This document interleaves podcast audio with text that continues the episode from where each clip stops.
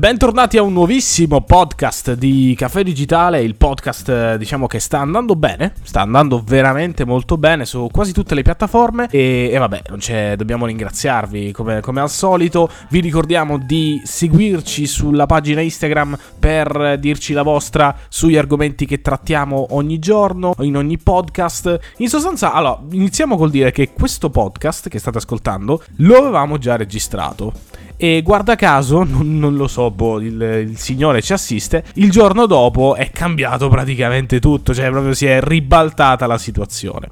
Allora, partiamo con il dire che cos'è successo. L'avete letto dal titolo, lo sapete tutti, lo sa anche chi non ne capisce niente perché si spaventa, oddio Huawei, che cos'è successo? In sostanza, Huawei è stata, diciamo, bandita dagli Stati Uniti e quindi anche le società che hanno, eh, che sono appunto negli Stati Uniti, hanno dovuto, diciamo, accordare con con, con, la scelta, con la scelta di Donald Trump. Questo cosa ha scatenato? Ha scatenato non solo un putiferio a livello mediatico, perché tutti hanno cominciato a discutere eh, se è andato Android, eh, se Huawei cosa farà, Huawei fallisce, Huawei se ne va, ma eh, diciamo che c'è stato un po' di panico. Infatti i prezzi eh, dei, dei, P30, di tutti gli smartphone Huawei e Honor, perché anche Honor c'è dentro, sono andati praticamente a ribasso. Le azioni anche sono andate a ribasso, ma non solo di Huawei, anche di Google, di tutte le società che lavorano con, con Huawei e, e, ora rimane un po' un'incognita perché quasi tutte le società che ricordiamo sono per esempio Google, poi si è unita Intel, Qualcomm, anche Microsoft adesso si è, si è unita, eh, non proprio in maniera diretta ma dallo store ha eh, levato dei PC portatili di, di Huawei che sono comunque molto ottimi, il problema rimane il software. Cominciamo a chiarire un primo punto e poi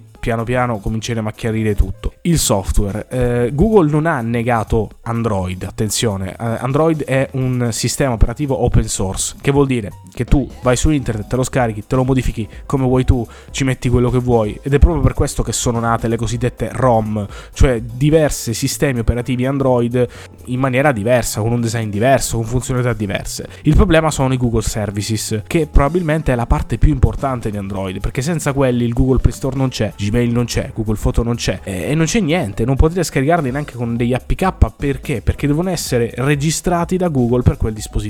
Quindi questo è un grandissimo primo problema. Che, eh, che cosa comporta a Huawei? Huawei comporta che deve ricrearsi un suo ecosistema. In realtà già lei aveva un piccolo ecosistema, Huawei Video, Huawei Cloud, non lo so, non, non le so, non li conosce nessuno probabilmente. Infatti è proprio questo il problema. Huawei avrà un ecosistema ma non l'ha mai considerato e purtroppo è un problema adesso, diviene un problema soprattutto per gli sviluppatori, perché sì, Huawei potrebbe tranquillamente crearsi un nuovo, diciamo un nuovo store, ma il problema continua a essere le applicazioni, gli sviluppatori, WhatsApp, Facebook, non è semplice. Pensiamo solamente che aziende come Microsoft che è comunque leader in tutto, in tutto il, nel software è, è la regina indiscussa, ha fallito, ha fallito in maniera diciamo molto, molto grande questo fallimento su Windows Phone. Quindi quindi aziende del genere che comunque nascono già per creare dei software che falliscono perché Android e iOS obiettivamente hanno più anni alle spalle, Huawei potrebbe fare lo stesso e questa è un po' un'incognita eh, della situazione del momento. Sì, facendo appunto un passo indietro per vedere come siamo arrivati ad oggi, cioè la giornata dove in qualche modo Trump ha dichiarato guerra aperta a Huawei, è una storia in realtà leggermente vecchia, proprio perché questa guerra tra queste due superpotenze che sono gli Stati Uniti da un lato, guidati dal Donald Trump, e la Cina dall'altro, guidati appunto dal Premier Xi Jinping, sono due eh, superpotenze mondiali che eh, si stanno fronteggiando l'una contro l'altra a colpi di dazi doganali, a colpi di arresti, a colpi addirittura anche di eh, spionaggio, cioè un'inchiesta della CIA afferma, affermato che eh, Huawei mina la, può minare la sicurezza nazionale, quindi in qualche modo ha diffidato tutti i presidenti o comunque tutti i membri del congresso ad utilizzare uno smartphone di proprietà di Huawei o comunque cinese. Ovviamente loro stanno colpendo Huawei proprio perché l'azienda cinese che cresce cresciuta di più in questi ultimi anni. Ci sono dei dati comunque che vogliamo riportare. Il primo sicuramente sicuramente è la crescita di Huawei che sta conquistando, ha conquistato in questi anni una grande fascia del mercato fino a diventare il secondo produttore di smartphone al mondo dopo Samsung. Apple ricordiamo che è terza. Quindi questo è un dato fondamentale per vedere come di, di Huawei impatta sull'economia nazionale. La scelta di Donald Trump, quindi una scelta protezionistica in qualche modo di eh, evitare, quindi di mettere, di inserire Huawei in una blacklist, quindi di non far acquistare all'azienda componenti di società americane. Tra l'altro proprio in queste ore sta uscendo la notizia che probabilmente ARM, cioè la società che in qualche modo crea l'infrastruttura per i processori, chiamiamola così, sto un po' banalizzando, potrebbe anche essa rifiutare la licenza. Quindi se dovesse questa notizia essere confermata, Huawei in pratica non potrà più produrre alcun tipo di smartphone e questa è una cosa molto grave. Ma attenzione, la Cina già sta iniziando a prendere delle prime contromisure e quindi bisogna stare attenti perché una guerra, diciamo,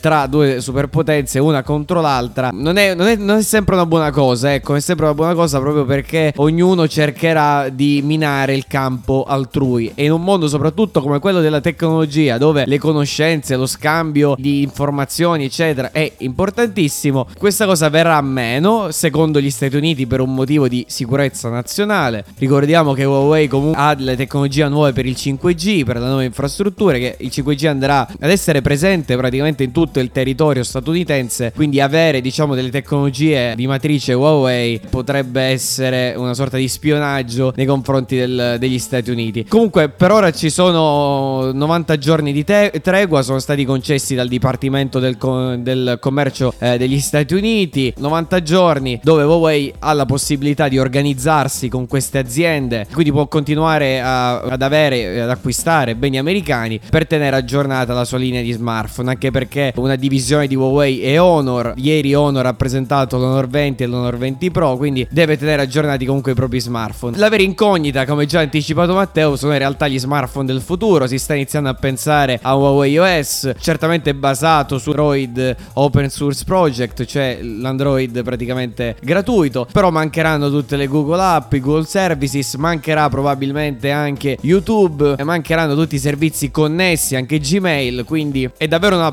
batosta per Huawei, anche in campo PC perché se Windows dovesse appunto rimuovere la licenza sarà un grosso problema. Altra cosa che, che dobbiamo sottolineare assolutamente, secondo me, eh, è un po' un ragionamento. Eh, molti hanno espresso la mia stessa opinione, nel senso che secondo me effettivamente è un po' una scusa il fatto di sicurezza nazionale, il fatto che eh, diciamo che questo report che viene rilasciato dal team di Trump dice che c'è proprio una convinzione nel fatto che queste tecnologie di rete, perché per chi non lo sa Huawei anche fornisce delle infrastrutture, siano un mezzo utile eh, di spionaggio per il, appunto, per, per il, da parte del governo cinese verso il governo eh, americano. Secondo me è una scusa, nel senso che comunque il problema dove sta? L'hanno fatto eh, notare moltissime anche persone eh, diciamo del, del, settore. Il problema sta nel fatto che eh, un'azienda, la, la, Cina sostanzialmente, e questo è vero, questa è proprio verità, ha sempre avuto una libertà maggiore rispetto agli altri paesi, che poi è stata anche la forza per cui ha fatto sviluppare questo paese in, in un tempo davvero davvero brevissimo. Eh, quindi è stato proprio questo fatto di essere liberi, tra virgolette, nel prendere pezzi da altri stati senza avere tanti problemi. Questo Trump mh, l'ha fatto notare in eh, diciamo, in moltissimi comizi, moltissimi discorsi in cui effettivamente dice se un'azienda americana deve andare un, un suolo eh, appunto cinese deve avere tanti, tanti permessi, eh, tante cose, mentre se un'azienda cinese deve entrare nel suolo americano no. E questa cosa non va perché va a bloccare la, eh, la crescita del paese appunto appunto degli Stati Uniti.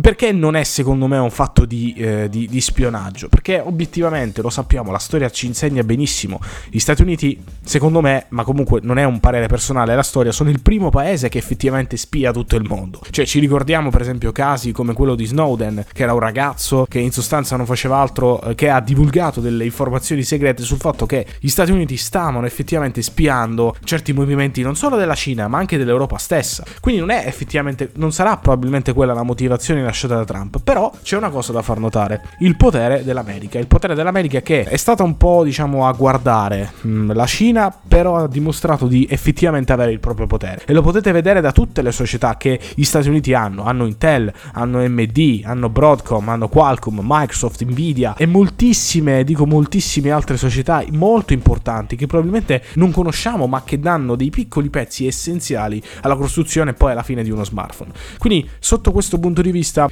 Trump ha voluto dimostrare che non stanno solamente a guardare ma che effettivamente si deve scendere, si deve creare un patto fra le due potenze. Dall'altra parte però bisogna dire un'altra cosa, in tutto questo l'Europa dov'è? Nel senso sembra una lotta più tra, tra, due bambini, ma il terzo bambino in mezzo do, che fine ha fatto? Che, cosa sta facendo? Stiamo a guardare anche noi? E eh beh sì, secondo me sì, stiamo a guardare anche noi, anche perché non abbiamo, non possiamo secondo me permetterci di alzarci e dire alt ci siamo anche noi, perché comunque il potere eh, si è diciamo diviso in due parti, nel mezzo noi non l'abbiamo mai preso, aziende europee importanti come Google, come Apple, come non, non lo so, prendete altre società, non ci sono effettivamente, fate due conti, se vi dico ditemi una società al pari di Google europea, non lo so, non mi viene in mente nessuno, ma veramente, ieri ci ho riflettuto un giorno, effettivamente non mi veniva in mente niente. Quindi noi siamo in mezzo, guardiamo, vediamo come vanno le cose e poi subiamo tutto quello che sta effettivamente succedendo fra eh, la Cina e, e, gli USA. Ed è un po' questo il problema, questo è quello che fa più paura, il potere, il potere nelle mani di due persone, perché alla fine la lotta è fra due persone, mh, soprattutto Trump che con questo atteggiamento ha dimostrato che alzando il dito, o come molti l'hanno definito, schioccando le dita come Thanos nel film Avengers Endgame ha eh, scatenato praticamente, n- ripeto, non solo un putiferio a livello economico, ma soprattutto mediatico, perché in questi giorni non si parla altro di questo, gente che da un giorno all'altro non sapeva neanche come si quotano le, le aziende in borsa, che nel, nel giorno dopo sapeva del fatto che Huawei stava perdendo un sacco di azioni, di cose varie. Quindi è proprio questa la forza che bisogna evidenziare, bisogna assolutamente evidenziare e tenere sott'occhio, perché il potere è stato dato, secondo me, troppo a queste aziende negli ultimi anni. Google ha un potere immenso, veramente immenso. Se Google decidesse di spegnere tutto, internet cadrebbe. Ma perché non è solamente il fatto di Android, ma sono i servizi, il, il vero potere aggiunto delle società. Società come Google, come Microsoft hanno dei servizi che non esistono sul mercato. Non esistono. Se Google decidesse di levare Android a, a tutte le aziende che lo montano, sarebbe un po' così. Perché effettivamente è vero, Google ha davvero un grandissimo potere soprattutto decisionale. E quindi è proprio qui il problema, è proprio qui il dibattito che vogliamo affrontare. Probabilmente oggi verrà un podcast un po' più lungo, ma è proprio questo. Il potere politico sta veramente nelle persone che fanno politica oppure è dato ad aziende, è dato ad aziende a persone che non sono direttamente nella politica, ma che effettivamente la influenzano e ne influenzano veramente, veramente molto. Sì, la notizia delle ultime ore, proprio quest'oggi ho letto una notizia su, su un blog dove diceva che eh, Instagram praticamente ha venduto dei dati a delle aziende terze, quindi non solo ovviamente Google, ma aziende appunto come Facebook che detiene praticamente Instagram, detiene WhatsApp. Quindi questa grande mole di informazioni sono detenute da aziende private, ora sicuramente c'è un dibattito anche più ampio, queste informazioni devono essere detenute da privati o dallo Stato, è una, una, una scelta sicuramente difficile da, da, fare, ma sicuramente se diamo in mano, in pasto queste informazioni ai privati, loro cercheranno di carpire tutte queste informazioni e se possono vendere tutto quello che ricavo da noi a fini pubblicitari, quindi a cercare di invogliarci, a cercare di fare prodotti mirati, si chiama proprio a te che è la profilazione, no? Del, del lanciarci determinate campagne, determinati prodotti in base a quello che noi facciamo, in base alle nostre attività. Tra l'altro qualche giorno fa, per curiosità, ho visto che Google, se tu c'è un'applicazione dove si, si chiama proprio attività di Google e tu eh, puoi monitorare tutte le attività che fai. È una cosa molto bella, ma anche molto strana strana. Cioè, il fatto che Google comunque ti tiene sempre sotto controllo. Ora io non so loro che informazioni eh, possano prendere, probabilmente non prenderanno nulla. Però il fatto che abbiamo degli, degli, anche dei piccoli oggettini, che può essere un Google Home Mini in casa che ti ascolta sempre fino a che tu non dica la parola ok Google. Insomma, siamo un po' bombardati da tutto ciò. E quindi le aziende private cercano eh, di, eh, di, approfittare di questa situazione. Ora la cosa sta avvenendo un po' a, a mancare, diciamo, già si i primi tribunali americani stanno iniziando a lanciare delle sentenze, eccetera. L'anno scorso c'è stato il, il caso Cambridge Analytica. Sicuramente il rapporto che c'è tra privato e Stato e tra le informazioni che quindi detengono il, il privato e quindi le informazioni in realtà che in potenziale possono otte- può ottenere eh, lo Stato e, e, lì è un bel, un bel limite. Però tornando alla, alla, vicenda che ci vede protagonisti, in realtà non ci vede protagonisti, in realtà vede protagonisti appunto queste due superpotenze, eh, Stati Uniti e Russia. La, ehm, volevo cogliere anche l'occasione con questo podcast di invitare i nostri ascoltatori, se hanno ovviamente compiuto la maggiore età, di andare a votare per le elezioni europee del 26 maggio. Qualunque eh, sia la vostra scelta, ma il voto appunto è sia un diritto ma anche un dovere. È un dovere anche per le, le, generazioni future, che i vostri figli, eccetera. Perché costruendo appunto un'Europa migliore, un'Europa magari degli stati, la, secondo ovviamente la vostra idea, sicuramente si potrà eh, creare in un mercato unico, magari con armonizzazione delle aliquote fiscali e che non ci siano paesi come il Lussemburgo che pagano il 22% di tasse e altri paesi che ne pagano praticamente di più in base al rapporto della popolazione, sicuramente creando anche delle politiche unitarie su informatica, su biotecnologie, su blockchain, t- non fare quelle direttive inutili sul copyright perché sono parzialmente inutili sul copyright. Non era quello il momento, non è questo il momento adatto per fare il copyright. Qua eh, si sta parlando, il mondo parla di 5G e l'Europa è indietro, si parla di infrastrutture, si parla di colonnine. Insomma, ci vuole un'Europa che riesca co- a fronteggiare le due superpotenze che sono gli Stati Uniti da un lato e la Cina dall'altro. Come ha detto Matteo, le aziende forti, high tech in Europa sono davvero nulle. O se ci sono sono davvero hanno impatto veramente molto molto piccolo. E di solito i paesi che detengono queste aziende l'abbiamo visto proprio in questi giorni come Trump generano un effetto domino sulle altre aziende. Cioè Tampa ha appena messo black, nella blacklist l'azienda di Huawei, come effetto domino tutte le aziende a partire da Google hanno seguito la sua decisione. Quindi eh, vedete come un'organizzazione, in realtà un paese, ha legame, legami molto forti con i social network, con le aziende che eh, le multinazionali. La stessa cosa ovviamente accade in Cina perché loro hanno anche detengono dei propri social network, detengono per esempio Bengo, eccetera. Sono social network anche abbastanza controllati rispetto ai nostri.